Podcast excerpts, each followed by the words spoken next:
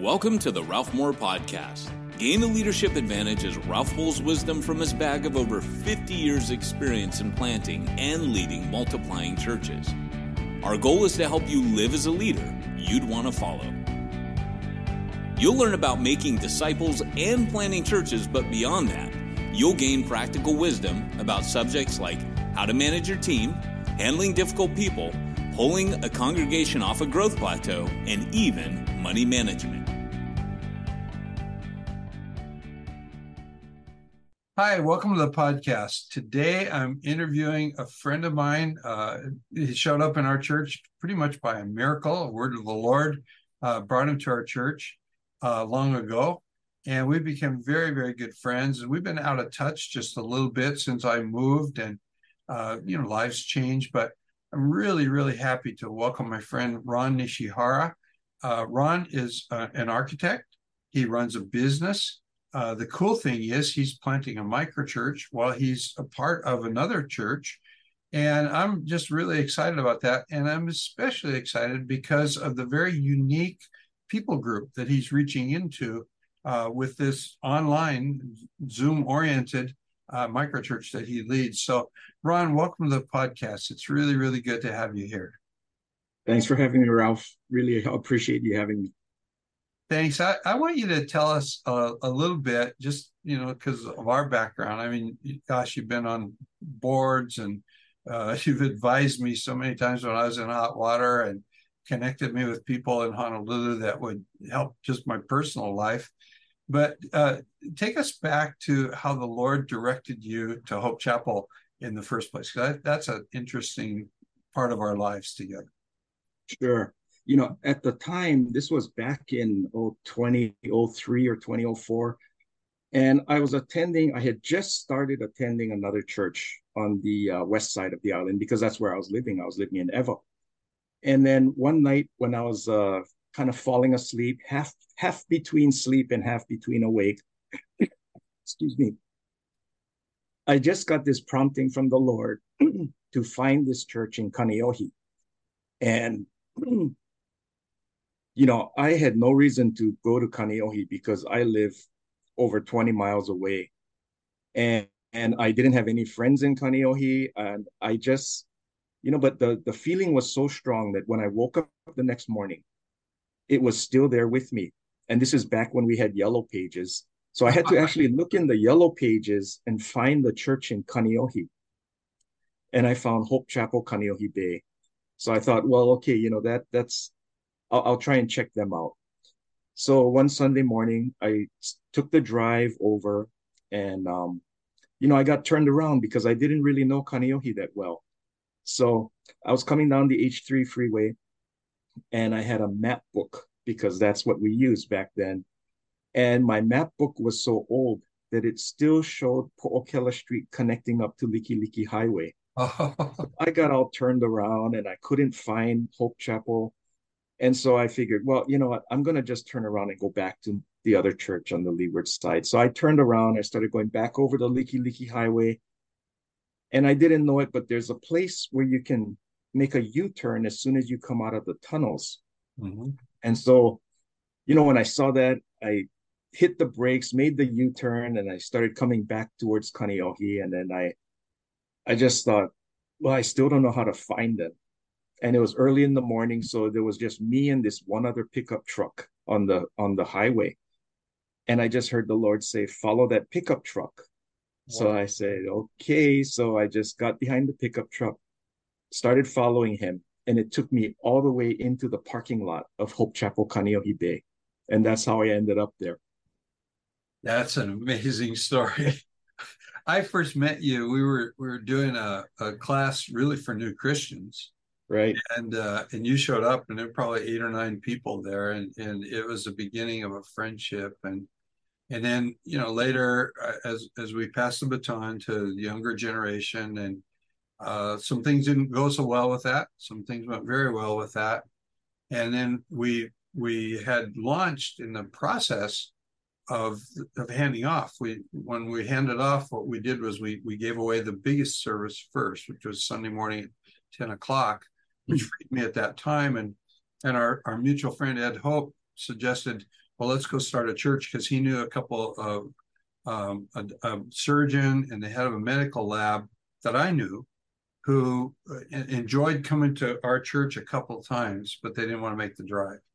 Mm. And so we decided we were going to start, um, and we ended up in a movie theater. When we started in Hawaii, just for a little background here for people, um, actually, it was illegal to meet in a public school, although the, the schools did host three or four churches.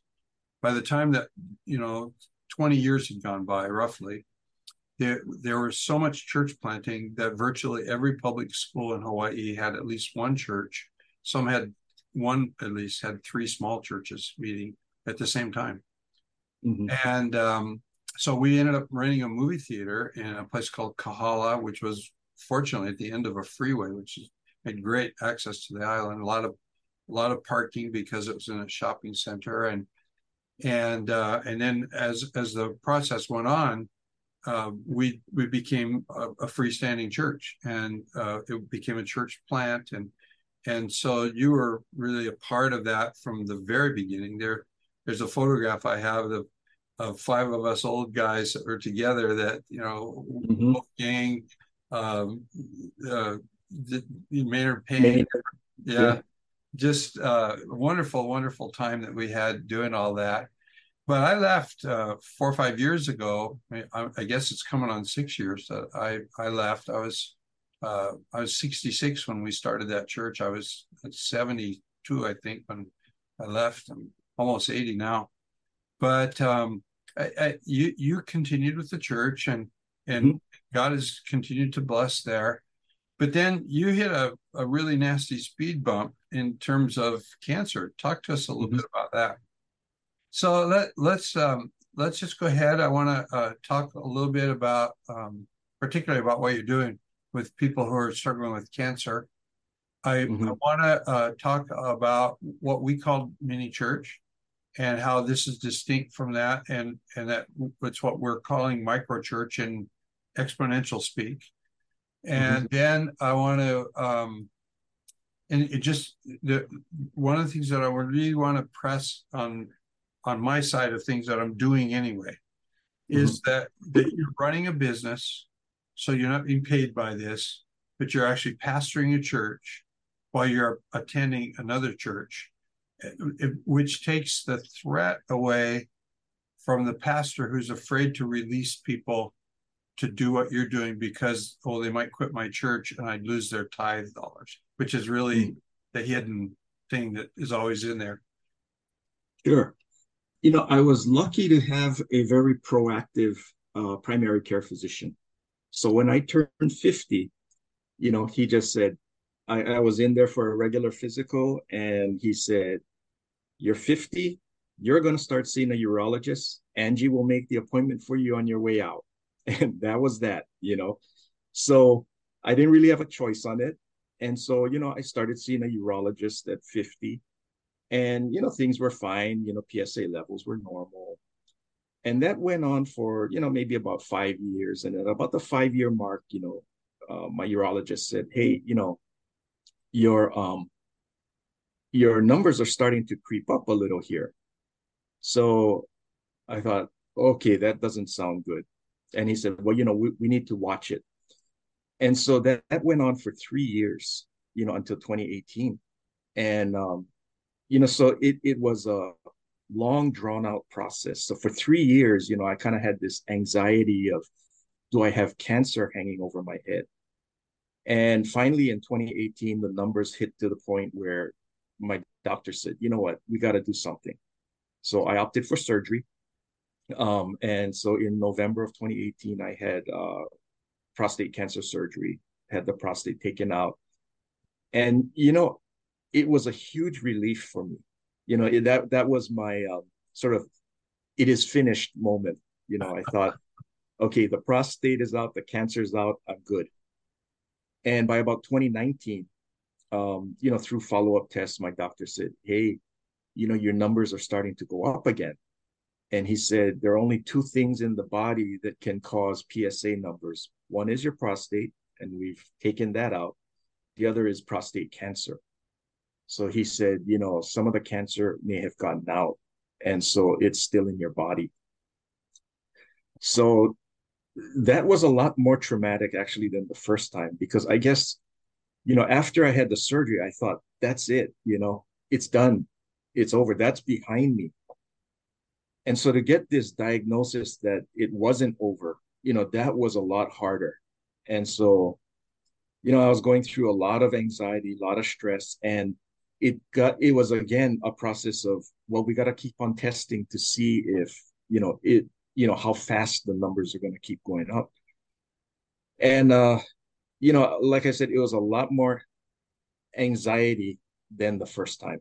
Yeah sure. And through that i started talking to a mentor uh, at hope chapel tom nakamine nagamine and you know he was going through the same kind of cancer except his was a lot more advanced and so you know we would talk and we would pray and um, you know, somehow his prayers were a lot more meaningful to me because, you know, just as Jesus had walked in our shoes, Tom had walked through mine. So he knew every anxiety that I was going through. But more importantly, you know, he had this peace about him.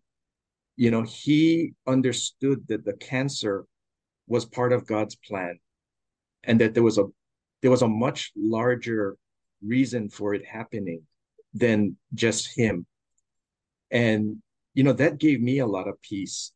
And so Tom and I actually started the mini church together. And we said, you know, there, there's something here. There's a need here in the community. And I think we can fill that need. So we got the mini church started um, back then. And since then, you know, it's grown. We're up to about eight people now. And so I, I want to just uh, do a little clarification of terms because the people who've been listening to this podcast hear me talking forever about microchurch. And in Hope Chapel, we we always use the term mini church, which to us meant uh, we gather around and we we basically we eat together, we hang out together, we love each other, we we pray for each other, but we live life together because I think disciple making mm-hmm. is sharing life. But we used the word going back to the 70s and when I was still in Hermosa, mini church, uh, because we wanted to to make something more than a small group, mm-hmm. more than a class. It, it, it is church. It, in fact, to us, it's the church. And what you do on Sundays is a convention of churches.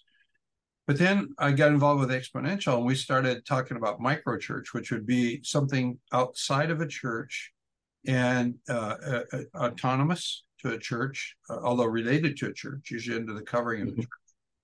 But it was confusing that, and it still is confusing because micro seems smaller than mini, and mm-hmm. um, and so I always have to kind of clarify this. But so when when you say mini church, that's going to be the vernacular of Hope Chapel. That's the thing that we always are. That's our term. But right. this thing has actually morphed into kind of a, a, a micro church. It's online, and it involves people who aren't all a part of Hope Chapel Honolulu. Is that correct? T- talk to us about that. That's correct. Actually, only about half of us are at Hope Chapel Honolulu, and um, the others are at different churches. And we have one person, Kaloa, who actually logs in from Hilo.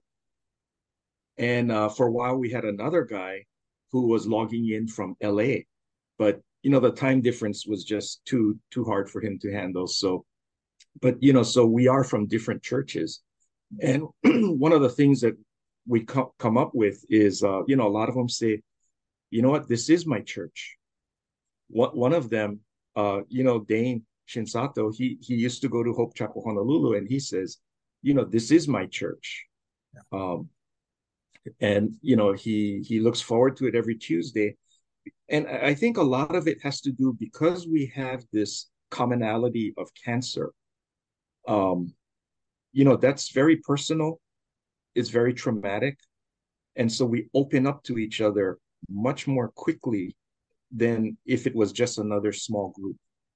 And, you know, so all the anxieties, all the fears, all the pain, physical pain, emotional pain, you know, that all comes out and so, you know, we get this very meaningful relationship between all of us.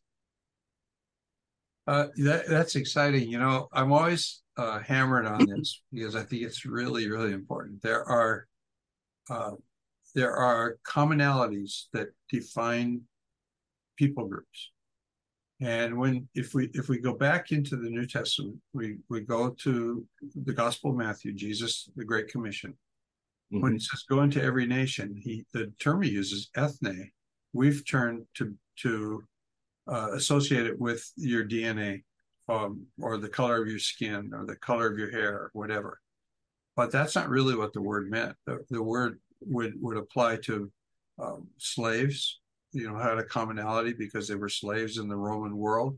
It would apply to uh, householders who were wealthier people who may have hired a bunch of, or you know, owned a bunch of slaves and and, mm-hmm. and, a, and, a, and a whole bunch of people lived together in the same compound. It would apply to uh, maybe officers in, in the military. Uh, one, one of our mutual friends, uh, Alex uh, Chapman, was one of the commandants on the base in Kaneohe right around the time that you came to the church. And uh, he just retired. He, he retired from mm-hmm. the military a few years ago and kept his same desk as a civilian. He retired two days ago from that job. And oh. I, last time I talked to him was Tuesday. He was driving to Florida to get to the hurricane that was going on because his family's there, mm. and he is is planting a church there. But their goal is to plant a church adjacent to every military, every Marines Corps base in the world. Wherever there's Marines, they want to they want to plant a church. Uh, and he's, he's part of a larger church on the East Coast that's doing this. So this idea of of of us getting out of our church buildings and into the community. We all talk about that all the time, but I think what we don't really see is the power of of of what we're calling microchurch. Mm. And well, I want to talk about that just a little bit more in a minute, but that that we can reach into groups of people who are not going to be comfortable coming to the church that we lead on Sunday, but they're comfortable coming to another group, and it may be an online. Uh, you know, we're in during COVID, there was so much resistance to Zoom people have Zoom mm-hmm. fatigue and you know saying things like that. But the truth is, uh, I lead a, a, what we're calling a digi church. Um, most of the people in, are in Los Angeles. I'm in San Diego. For a while, we had people in Texas, in Tennessee. There's a woman who's joining us now from Florida, three-hour time difference. One guy lives in Northern California, and and and and we have a, a different kind of a commonality. But all of us uh, are are we live in several worlds. We live in our church, but but we have uh, our neighbors, we have our people in the workplace, and we're seeing uh, little churches popping up in these places, and it's bringing the gospel often through friendship. Because I find people in America are very resistant to the gospel today. They don't want to talk about it. They don't want to even argue about it. They just want to shut you down. But but love and friendship and prayer get beyond that and so I think it's an amazing thing that you're doing. And, and just I'm just hoping that people who are listening to this are kind of picking up on the uniqueness of the people group that you're reaching into. And uh, it's interesting because I know you mentioned Dane Shinsato. I know him. Mm-hmm. I, I know him quite well. I, mm-hmm. I, was with him a few months ago. I had no idea that he had struggled with uh, the cancer issue. And, and it's thrilling to me just to know that, you know, that that my friends' needs are being met the way they are. If you enjoyed today's podcast, be sure to subscribe and check his blog at ralphmoore.net.